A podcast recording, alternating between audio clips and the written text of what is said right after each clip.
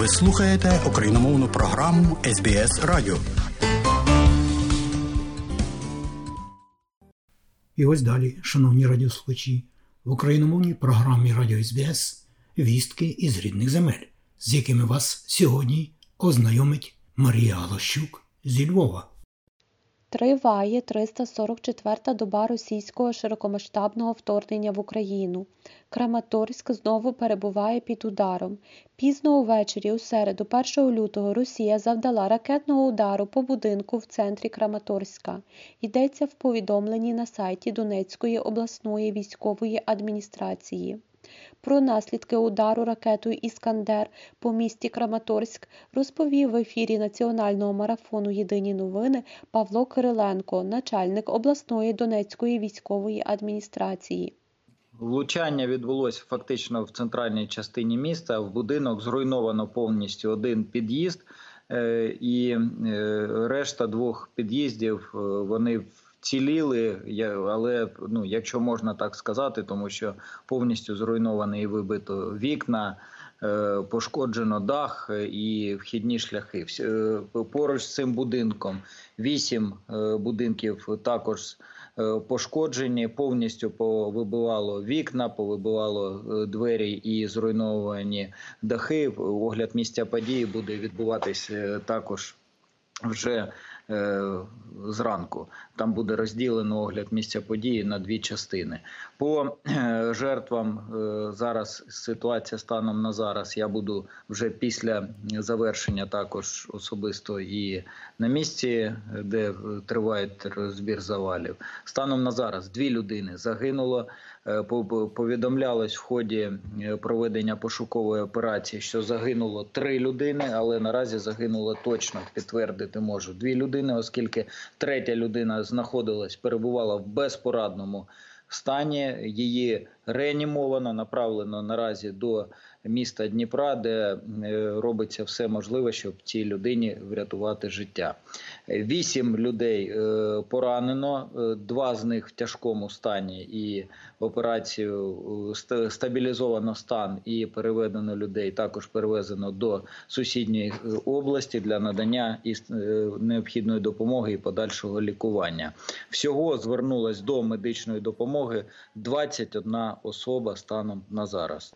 У четвер, 2 лютого, росіяни знову завдали ще двох ракетних ударів по Краматорську Донецької області. Повідомляє мер Краматорська Олександр Гончаренко. Далі слухайте оперативну інформацію від речника Генерального штабу Збройних сил України Олександра Штупуна станом на 2 лютого 2023 року. Протягом доби противник завдав два ракетних удари по цивільній інфраструктурі міста Краматорськ Донецької області, внаслідок чого пошкоджені 13 двоповерхівок, 3 чотириповерхівки, дитяча поліклініка, школа, гаражі та автівки. Є жертви серед мирного населення. Також противник завдав три авіаційних удари, здійснив понад 15 обстрілів з реактивних систем залпового вогню, зокрема по цивільних об'єктах населеного пункту Комишани Херсонської області. Внаслідок цього отримали поранення четверо людей, включно із п'ятирічною дитиною, яка перебуває у стані середньої тяжкості. Також окупанти уразили цивільну інфраструктуру міста Очаків на Миколаївщині. Високою залишається загроза подальших російських авіаційних та ракетних ударів по всій території України. Противник продовжує активну розвідку та підготовку до наступу на окремих напрямках, здійснюючи заходи посилення своїх військ. Тривають наступальні дії на Лиманському, Бахмутському, Авдіївському та Новопавлівському напрямках. Ворог зазнає великих втрат, особливо в особовому складі. На інших напрямках окупанти обороняються. Продовжуються обстріли військами Російської Федерації населених пунктів поблизу державного кордону, що спричиняють втрати серед цивільного населення та руйнування приватної власності. Авіація Сил оборони протягом минулої доби завдала 4 удари по районах зосередження окупантів. Також наші захисники знищили російський БПЛА типу Мерлін. А підрозділи ракетних військ і артилерії уразили три райони зосередження живої сили та пункт управління противника. Вірте у Збройні Сили. Разом переможемо. Слава! Влада Ізраїлю вперше заявила про готовність розглянути можливість надання Україні новітньої системи протиповітряної оборони «Залізний купол» для захисту українського неба. Йдеться у повідомленні BBC News Україна. В інтерв'ю телеканалу CNN прем'єр-міністр Ізраїлю Бед'ямін Нетаньягу заявив, що його уряд не відкидає можливості військової допомоги Україні.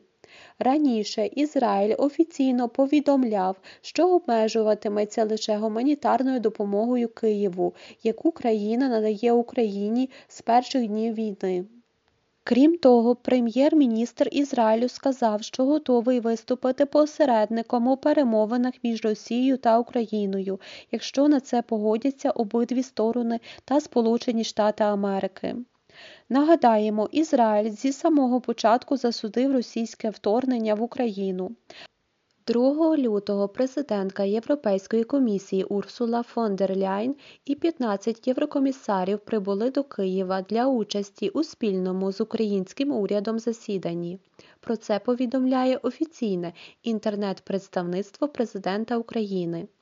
Віце-прем'єр-міністр з питань європейської та євроатлантичної інтеграції України Ольга Стефанішина розповіла в ефірі національного марафону Єдині новини про деталі проведення саміту в Києві. За е, традицією, е, цей саміт би цього року е, відбутися в Брюсселі, але е, він все ж таки відбувається в Києві. Більше того, напередодні саміту е, вже сьогодні в Києві перебуває майже повний склад е, європейської е, комісії. Це вперше е, в історії не лише воюючої країни, в нашій історії така зустріч відбувається. Напередодні саміту ми узгодимо всі секторальні речі пов'язані з тим, щоб продовжувалась підтримка Європейського союзу і торгівельна, і економічна, і фінансова на період е, дії воєнного стану і до початку перемовин. І власне весь день буде присвячений двостороннім консультаціям, міжурядовим консультаціям, щоб власне у ході саміту обговорити найважливіше це питання підтримки європейським союзом формули миру, мирного саміту, підтримки продовження санкційної політики, військової допомоги, а також безумовно. Підготовка до перемовин про членство в Європейському Союзі вже сьогодні будуть оголошені важливі рішення з цього питання, які ми готували власне з першого дня, як отримали статус кандидата. Сподіваюсь, новини будуть позитивні. Власне, важливо розуміти, що цьогорічний саміт це перший саміт, який ми проводимо у статусі країни кандидата. Тому безумовно, в першу чергу, ми будемо обговорювати політичні реформи. Важливо для того, щоб а, почати перемовини. І сім пунктів є ключовими. Це перша політична оцінка на найвищому рівні, на рівні президентів.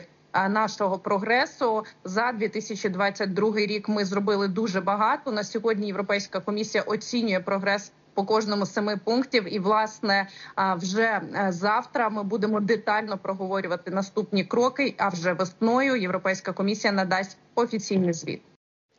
Президент України Володимир Зеленський провів зустріч із президентом Європейської комісії Урсулою фон дер Ляйн.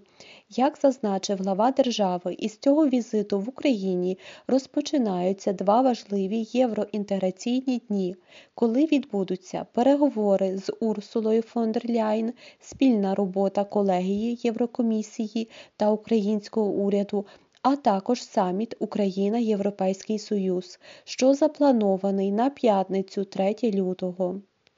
Це час, коли наші спільні домовленості та рішення тут, в нашій столиці, в Києві, означатимуть зміцнення всієї Європи, бо збільшення нашої співпраці, подальша інтеграція України та ЄС це зміцнення загальноєвропейських можливостей захищати життя життя вільних людей у вільній та мирній Європі, у такій, про яку мріяли батьки, засновники Євросоюзу та покоління європейців в різних країнах. Вони мріяли, щоб Європа була надійно захищена від будь-яких агресій, шовінізму, спроб силового перерозподілу кордонів. Вони мріяли, щоб в Європі панувала демократія та були захищені права кожної людини були захищені права кожної спільноти. Вони мріяли, щоб ніколи знову в Європі не було спалення міст і депортації. Зараз очевидно, що реалізувати таку мрію про мирну Європу можна лише разом з Україною і лише перемагаючи Росію їх агресію. Зараз ми перед наступним логічним, важливим кроком, перед новою фазою нашому історичному об'єднанні. І буде правильним, якщо відкриття переговорного процесу щодо членства України в Євросоюзі буде сприйматися саме так, як сприймалося надання Україні кандидатства. Зараз Росія концентрує сили, ми всі знаємо, готується до спроби реваншу не тільки проти України, а проти вільної Європи, проти вільного світу. Щоб здолати такого ворога, на жаль, недостатньо лише успіхів на полі бою.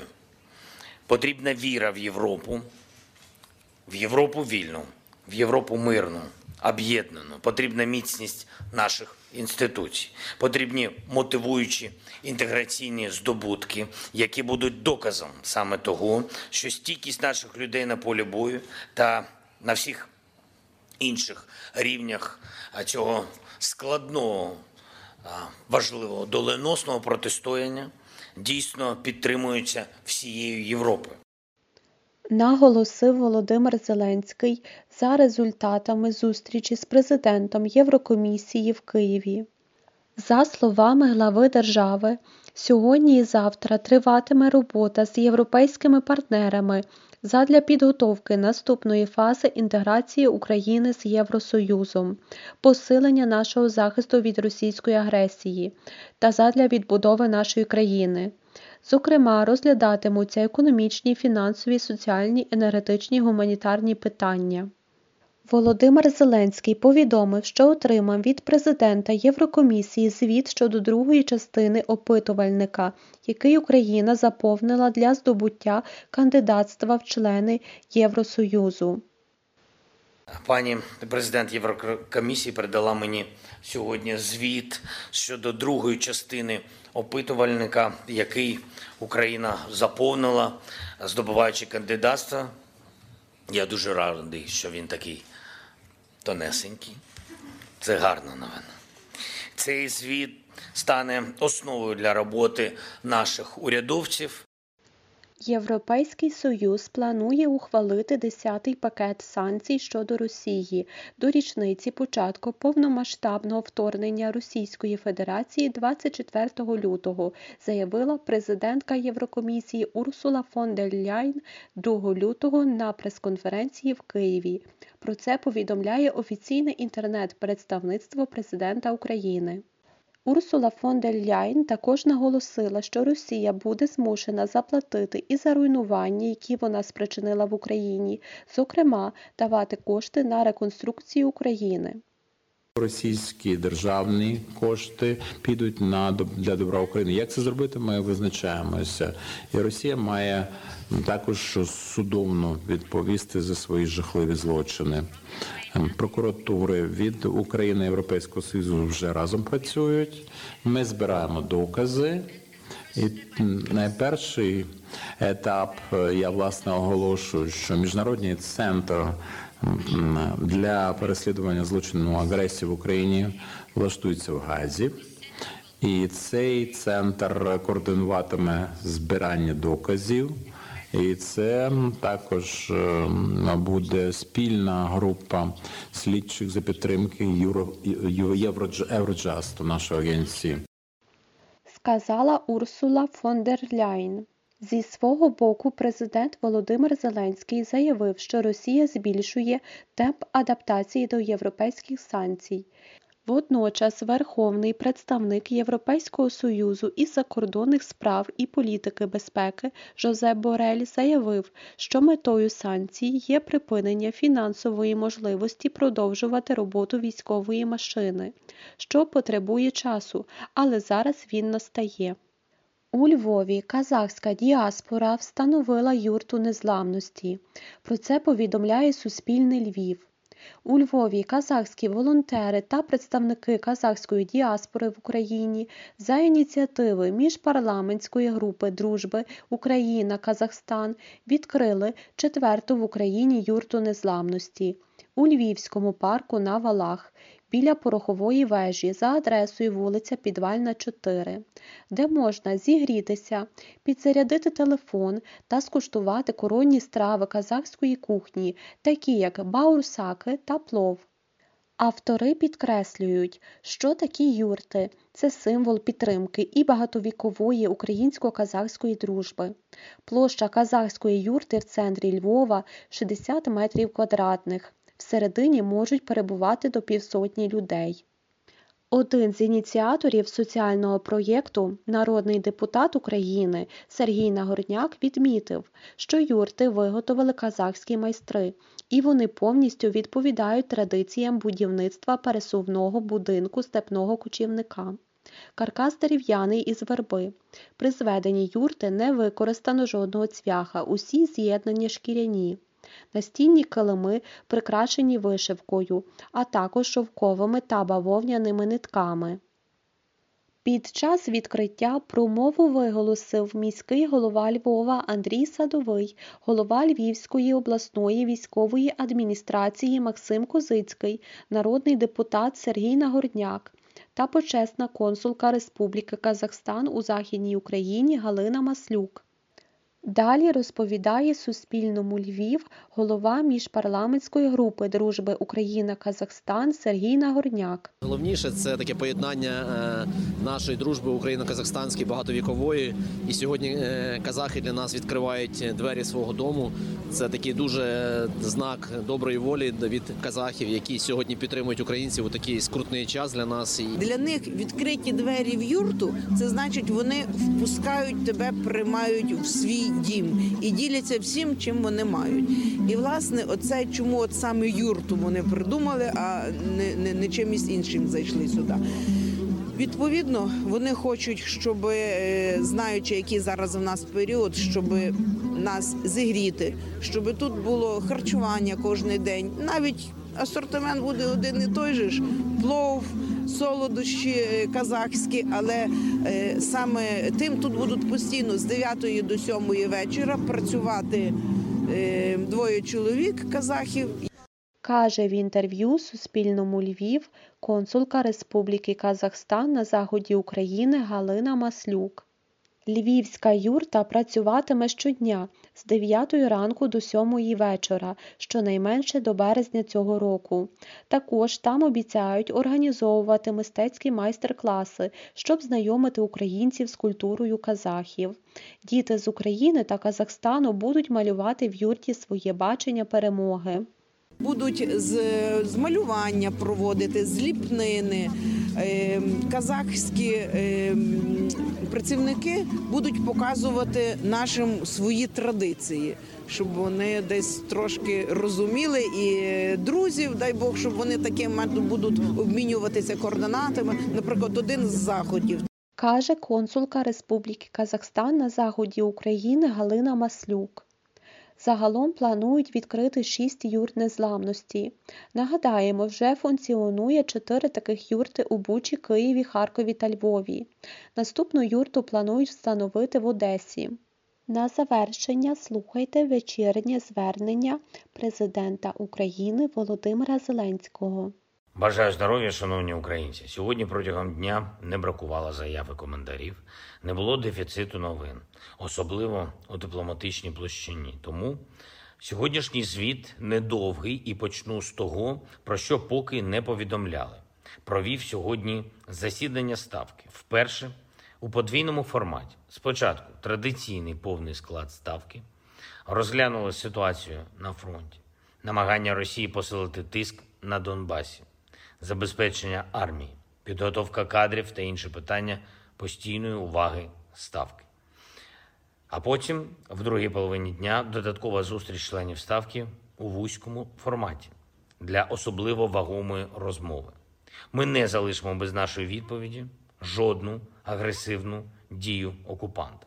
Ворог у специфічній стадії, коли стратегічний програш Росії вже зрозумілий, але тактично у них ще є ресурс для спроб наступальних дій. Вони шукають варіанти, щоб спробувати змінити хід війни та намагаються поставити на службу агресії потенціал усіх територій, які вони поки що контролюють. Ми ж маємо продовжувати те саме, що робимо, посилювати нашу стійкість, бути абсолютно єдиними прагненні забезпечити нашу армію та усіх захисників необхідною зброєю та обладнанням. Нам в Україні потрібно говорити одним голосом зі світом щодо постачання для оборони. А також маємо щомісячно відчутно посилювати глобальний тиск на Росію. Ворог має вийти з цієї своєї стадії значно більш послаблено, ніж вони передбачають для себе у найгірших сценаріях. Це важке завдання для нас, але ми повинні його виконати. Продовжуємо і нашу боротьбу з внутрішнім ворогом. Дякую Службі безпеки України, ДБР, Офісу генпрокурора, усім тим, хто ще задіяний в очищенні нашої держави.